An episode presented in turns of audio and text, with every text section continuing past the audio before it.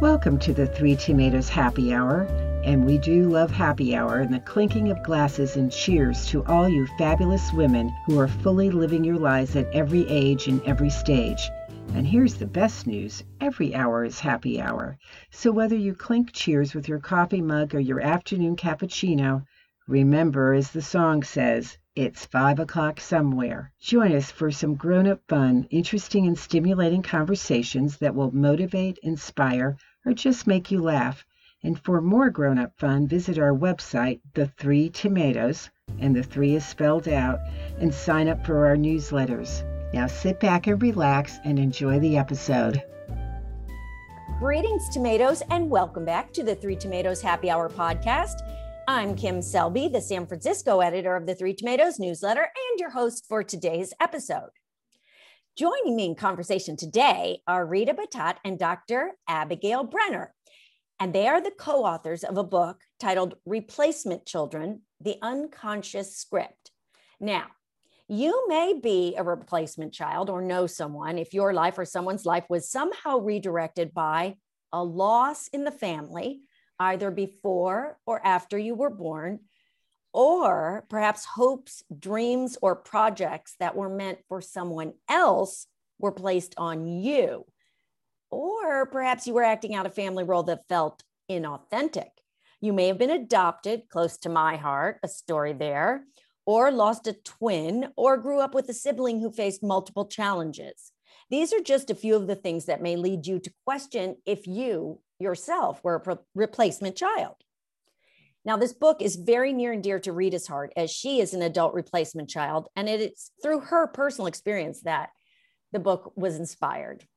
Rita's a life coach, talent manager, and co founder of replacementchildren.com. Abigail is an MD, psychiatrist, and author of five other books. She's also well known for her monthly blog for Psychology Today, as well as numerous radio and TV appearances. So now we know all about you. Well, a few a few sentences about both of you. So I welcome you and thank you for joining me. Thank you. Thank you. So let's begin by what is the term replacement child? What is a replacement child? I mean, I said a little bit about it, but Rita, do you want to go into that? The sure. term? Well, you know, the reason we use the term replacement child is because it's a psychiatric term that was coined by two therapists in the 1960s after doing a small study about children who were born after the loss of another child.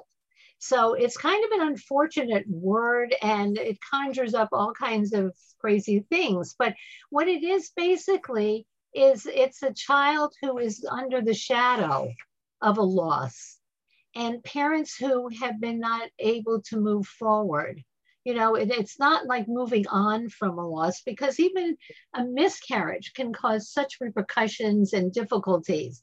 And this is about getting help for the family. It's a complex family dynamic that happens. So this is like stories of, in our book it's basically true stories of growing up in the shadow of a lost or impaired sibling and what does that mean for the other child in the family which is never or very rarely addressed there was very little almost nothing on it. And yet there's so many of us who were either born after the death of another child, had a child become inca- incapacitated in the family, have a child die in the family. What happens when the family dynamics are just totally thrown uh, in total turmoil? Yeah. You know, and then what happens, and I just want to make one thing very clear that every child born or adopted after a loss is not a replacement child. A replacement child is happens because of a trauma. So it's not it's when a child's life is redirected because of the loss right and a lot of times that doesn't come up until later in their life they don't realize it so right. abigail i assume that you have dealt as a psychiatrist with many people who have had issues around self-esteem or grief or or anything that may reflect back to them being a replacement child. Can you talk a little bit about that? Yeah. Well the reality is is that i did not deal with this issue mostly in my practice. Uh, and I think the fault of that, in a way, is not was not mine. It was not, and it's not most therapists. But these things are generally not asked in an initial intake when a person comes to see a therapist. They don't ask very often about the parents' mental health, about um, what happened to them, the parents before the, their birth. Were there other children? Was there a death in the family? Were there miscarriages, etc.?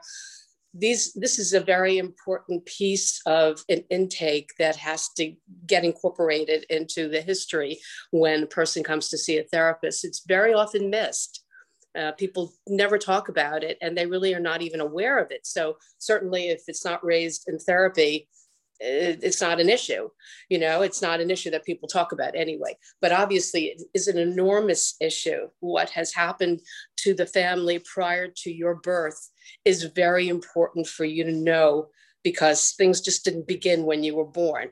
Obviously people have their own history and you should know what has gone on before you came into being that's interesting that this is really a relatively new concept for those of us of a certain age coming in the 1960s replacement child right. is new so it's not really unusual that in when you were studying you know when you were becoming a doctor that this would not be something that uh, you would learn about or that you would know and it you know, when I was reading the book, I think about all the people I know. I'm like, oh, I think they were a replacement child right. just based okay. on some of the things. Tell us some of the qualities, or not, I guess it wouldn't be qualities, but some of the ways you can tell if a person is a replacement child, not by virtue of their story, but by virtue of how they react in the world. What are some of those? You know, like I think low self esteem is probably one. Right. Well, you know, I just want to say replacement indicates a trauma response, okay? And it alters a child's sense of structure. And this can come out in different ways, uh, causing a disconnect with their own needs, undermining their sense of value, getting into things that were really meant for somebody else, that were, they were kind of directed. Um, you know, the problem is only recently relatively recently has there been grief counseling and support groups for overwhelmed parents. So, you know, when a child is lost or a sibling is in some way incapacitated mentally, physically, or emotionally, family dynamics spiral out of control often. And the trauma that is a result of an overwhelming amount of stress from a situation that exceeds one's ability to cope can make normal functioning in the family very difficult. And that is a trickle down effect. What happens with the next child? And this is also on a scale. It's not, you know, there's like middle of the road, there's mm-hmm. extreme, and then there's people who have no idea that this has been happening to them. They feel like it just really doesn't apply to them. And then they start to realize it did when they really get into the dynamics of it. Mm. Let it's, me say, too, if I may, that because uh, we haven't really said it yet. Rita indicated it or, or implied it, but it's about parents who have not gotten over the grief of the loss of a child. And the thing is, is that parents never really ever get over the grief, but people have learned through living and maybe therapy and other things to somehow move on in their life these parents, very often with replacement children, it's as if time stood still at the death of this child or at when something happened in the family.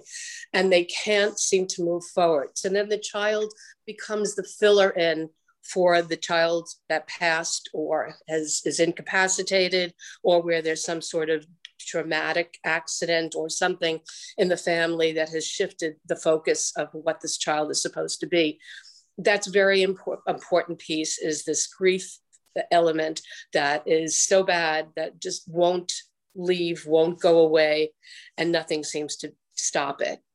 Right. It seems to me that and that's exactly what i was going to reflect upon in rereading you know the book is that it's so important for all of us even though it's the hardest thing to deal with grief to yes. try to move through that Yes, yes, yes.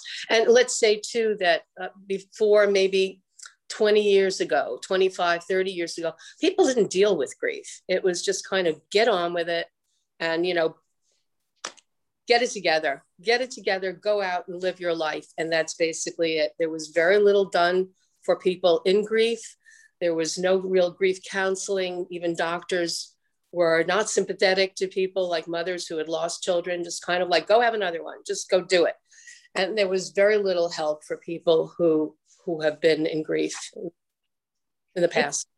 Yeah no and it seems like there is so much more emphasis on healing our body through you know getting the grief out. I know i lost my own parents when i was 22 and 28 so that was you know like 35 and 42 years ago and i don't think i dealt with the grief of that. Right at right. all. And then yeah. I found out I was adopted. So I'm like, holy molykins, you know. Uh, and I think in some ways I was a replacement child, but when you read the book, you realize, well, there's these are some extreme examples in in the book. But I also want to talk right. about some of the examples because it blew me away some of these stories where people would have a child who passed and then they had another child because the doctors told them to and they named them the same name. Yeah. yeah. Yes. Well, yes. that's because there's so little awareness of what this does. You know, it's really, this is what we're trying to do. We're trying to get help for families. We're trying to get awareness for the people who have gone through this. So uh, I just wanted to say, Kristina Schellinski, Judy Mandel, and I are co-founders of the Replacement Child Forum.com. It's the first online community of its kind, bringing people from all over the world together. And it was formed to bring awareness and information to individuals and their families, as well as therapists and other health professionals and teachers. You know, anyone who deals with families and children. Mm-hmm. Judy and Kristina have each written excellent books on the subject, and they're both replacement children also. And you can find their books and a lot of information by going to replacementchildforum.com. All right. Well, we'll put that in the show notes too. Now, Rita, you have your own story of discovering that you were a replacement child. Do you want to talk a little bit about that? Sure. You know, I had never heard of the word. And I knew that I had been born 18 months after my 14 year old brother had died of a congenital heart condition. And I never knew how my mother's reactions toward me reflected this. I had no clue. And then one day, many years later, when I was in my 30s, I was sitting down with another mother at one of the schools my kids had gone to. And she was talking about her two children. And she said, You know, my oldest daughter is not my oldest child. My oldest child had leukemia. And when she was 10 months old, the doctor said, You're going to lose this child. Go home, get pregnant right away, because you're going to lose this child. So she did. And she said what happened afterward was kind of devastating because the first child died 10 days before the second child was born. And she was talking about that. And she said, I was so exhausted and so grief stricken that it was very hard for me to connect to this child. And I know I often don't treat her as well as I should. And, you know, this is what happens when you have a child to replace when, okay.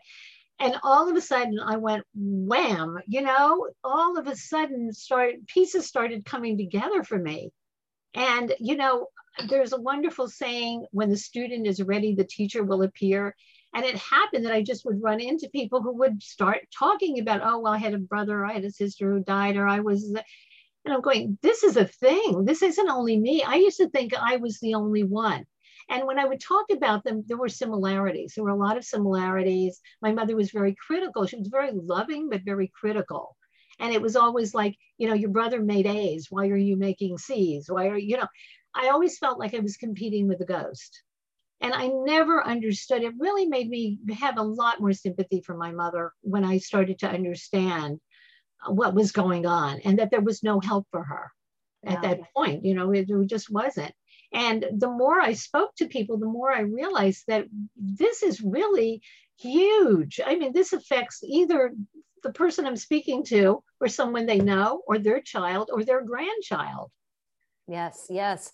You and know, it can be a result of a miscarriage, it's a pregnancy loss. You know, there's like, it needs to be addressed It absolutely does. It seems that the number one key is awareness, becoming aware. And I think that this is what your book is mm-hmm. doing by giving us examples because you may not know, you may think, well, I'm not really, but then you read the story of someone, you're like, oh my gosh.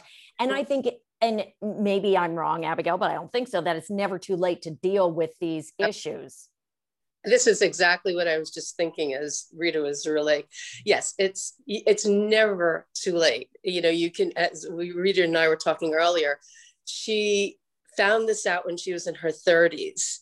And that provided her that many more pieces to be able to one feel sympathy for her mother, but then two also to understand what was going on their own dynamic and which helped her enormously to just get a handle on the way she's been raised and how you know the feelings toward her. So it's never too late to get pieces of yourself back from history and from people just you know explaining things to you that you never knew before in families some families it's talked about all the time and some families it's never talked about there was one woman who told us that she was 15 when she found out about a child before her. And someone in the family said, you know, you better tell her because she'll find out there's other people that knew. She'll find out from other people will be devastating. Well, it was. She found out from her family, and she was absolutely devastated by the fact that she never knew that there were other children in the family. There were siblings before that passed. So it's very important to have that information and then to be able to fit in pieces that were missing for you about your own psychology, your own feelings about the world, about yourself, your own self esteem. I think it's really important to talk to someone about that too.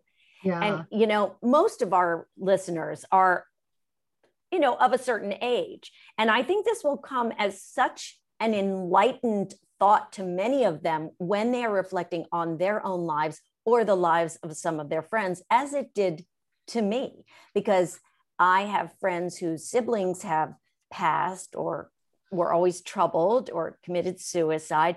And I mm-hmm. can look at them and go, oh my gosh, even though they weren't mistreated, what they thought was they had to take on the onus, they had to be the perfect person, right? People pleasers.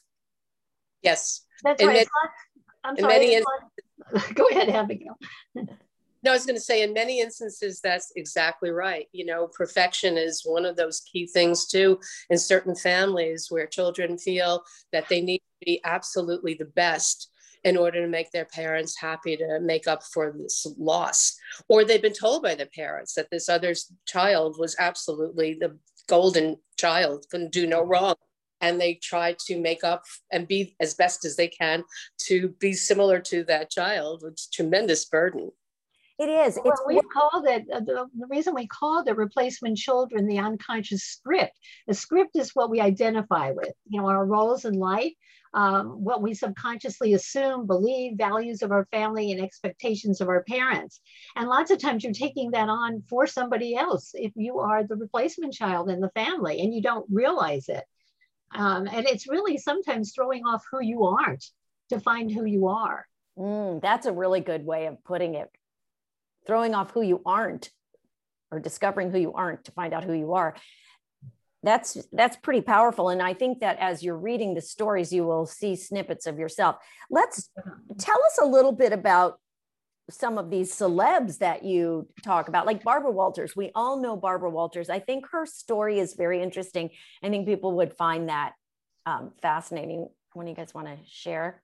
It, you know, her story is very interesting because not only did she follow the death of a brother, but she also had an older sister who had um, some issues, you know, who had delayed uh, I can't remember. You know, do you remember Abigail? I'm just looking for it here. And she was, had, she was handicapped. She had certain mental limitations.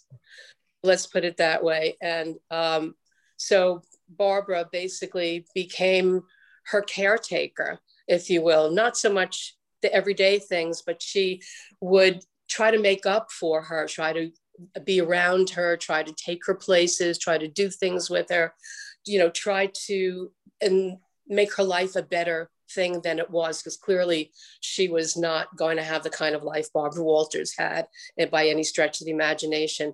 So there was a, a lot of a lot of sympathy for the sister and a lot of burden to to Barbara Walters for feeling that she needed to somehow do something for her sister or make up for her sister. And uh, she was a very an incredible achiever. So, yeah. Yeah you say that that she had that ambition that need to achieve because she knew that somehow she would be someday totally responsible for her sister jackie. Right. Yeah, yeah like you know we wrote about the need to achieve for barbara was beyond her sheer ambition and the recognition that she would be the one responsible for her sister's future.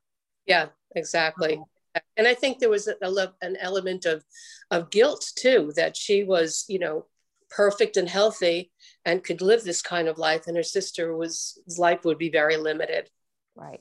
So what are the ways that replacement children can begin to heal? Is it dependent on what their specific issues are whether it is a self-esteem or um, people pleaser?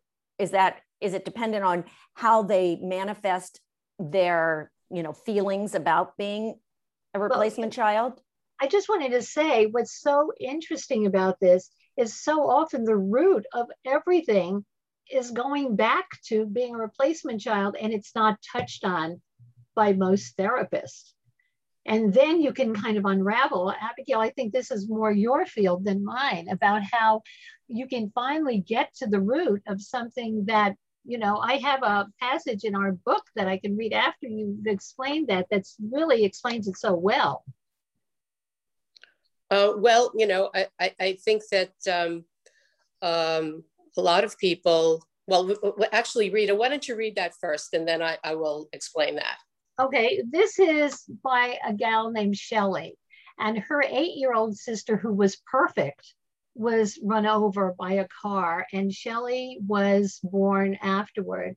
And the father never could get over it. And it was always, well, she could do ballet it too. Why can't you do it? So Shelley kept trying and trying and trying.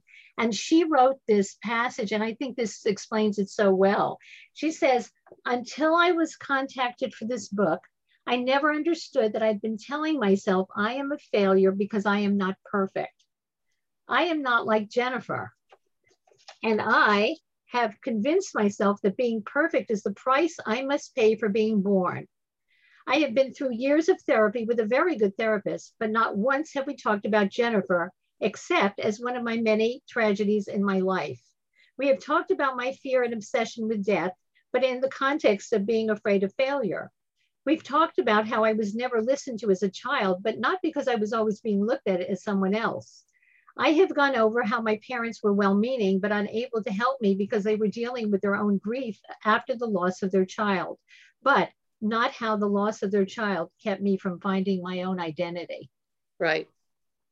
So, very often, what happens is somebody gets blocked from pursuing their own goals and their own wishes and dreams, their own path, because they are on the path of making up for this shadow child, if you will. And so much of what they do is redirected in that direction, that they can spend the time thinking about who they are personally. And until they find out that these other dynamics have existed with another child. And then it's kind of like, I can separate now. This is this person over here, and this is me. And that is one way of, of being able to separate and so called individuate, becoming your own individual. And that there's no time that that can you can do that anytime. You can individuate at any time in your life. You don't have to be little which we mostly do when we're very little. You could do it when you're much older too as long as you understand the dynamics that have made you be this other person. You're sort of sharing an identity with somebody and finally you say no this is them this is me and now i can be myself.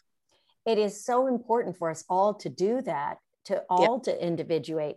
And i'm sure we all have the baggage that comes from being raised by parents. They were human. And especially as older people you know our parents raising us in the 50s and 60s and 70s really weren't aware of you know what they could do to assist us in becoming the best individuals that we are. And i like you know there's so many great parts of the book that bring to light things that people will realize in their lives you know. I love where you said whether and i think you could be a replacement child probably even if an older sibling didn't pass away but say moved away and disassociated from the family right? Yeah. Yes. Absolutely. Absolutely. Yeah you know or if, or if another child is suddenly on drugs in the family yeah. and another child has to suddenly be the good one the perfect one fill in yeah, it's very vast. It's a very vast. And I think you're bringing to light and opening the eyes of so many people with this book. The stories are fascinating. It's it's um a little bit like a train wreck. You know, it's hard to to watch and read, but you can't stop. I mean, I really, you just can't stop reading these stories because every story is like, oh, I'm glad that's not me, or oh, that's yeah. someone I know. It's, it's a great deal. It's a know, great deal of emotion in the book. The stories are really, you know, heartbreaking in many instances, but also many people have to talk about being able to have gotten beyond it and, you know, become their own person, which is, you know, a very uh, encouraging for many, many people to hear and to see. But it, it is a very emotional book that's for sure. And it's something very important to to have because so much of what has existed, as I said, probably two, three decades before, was not that at all. Right. it is uh, a, it's a it is a really good resource. It's a really good resource book to pick up and read a story and and think about because everybody in this has moved forward, I'm sure, just by telling their story, seeing it in print. These people have, I feel like they probably have a burden lifted off of them. Oh, yes. right. And it's for people 18 and 80 plus. Everybody can get something out of replacement children, the unconscious script. You know, on the other hand, the challenges that replacement children face often serve as a catalyst for unlocking their own rich creative potential, developing the skills so, you know, there's definitely not, this isn't just down and out in Beverly Hills. and, you know, we have so many people in here Vincent van Gogh, Elvis Presley, they're all, like Katharine Hepburn. We have a lot of different stories. Peter Sellers, they're all replacement children. And it is fascinating to read their stories and yeah. see how they have proven themselves to themselves and to the world as mm-hmm. well. Yeah, it's great. Absolutely. Absolutely. Do you all have, before we close, do you all have anything else, either of you, that you want to share a nugget from the book or a thought? Well, I think I uh, would like to emphasize that it's also, we have stories from men too, yeah. from fathers also about loss of children. You know, everyone always thinks it's the mother, that you know feels the loss. Of course she loses you know miscarriages and losing child after carrying. But the fathers also i think this is a very important thing for men as well too because they don't often express in the same kind of way as women do their emotions around this. And so that's a very important piece too that it's for men as well. Yes, and it gives them by reading it or having a woman buy it and share it with a yes. male friend or spouse gives them permission. You know i think men need permission to be able to grieve. Men need permission to be able to feel their feelings. And that's really nice that that's included as well. Absolutely. Rita do you have anything in closing you want to share with us? Well i just want to say we you know we just went into the second edition of our book. And uh, one of the things that we mentioned which is kind of becoming a more common word now are rainbow children Right. And a rainbow child is a child born live after a miscarriage or a death of another child. And we emphasize also how these parents need support because they're nervous now about having this happen again. A lot of them have PTSD. And so we address that in the book as well. Oh, right. good.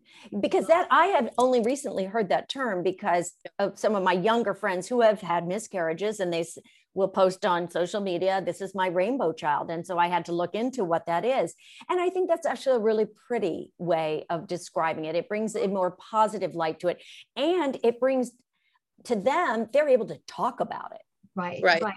Let and me we, say though, too, if I may, that a rainbow child, a lot of parents misunderstand uh, from our, our writing, a rainbow child is not a replacement child. No, Children right. who are families and are welcomed uh, can be referred to as rainbow children, if you will. Um, uh, Yeah. people are happy and there's, you know, incredible uh, gladness for their, their coming Right. into the and they're treated as you know just special individuals unto themselves it's very different from replacement and I, we that's a very important distinction Yeah. No, that's the one thing I wanted to emphasize again, that children born or adopted after the death of a child are not replacement children. This is a trauma response that happens afterward. Yeah, that's So important. That's That's important to know important because it's not everyone. I don't think I was a replacement child, No, even though I was adopted. not. Yeah. No, but it's great. Well, ladies, Rita and Abigail, thank you so much for sharing your time here with me today. thanks for inviting us. Thank we- you very much thanks Oh, of course, we will put the information in the show notes about the book, but again, it's called Replacement Children The Unconscious Script. It's a really, really lovely book. You know, it is heartwarming and eye opening and sad. You get all the emotions in it. It's great. well, thank you both. And until next time, tomatoes, I'm signing off.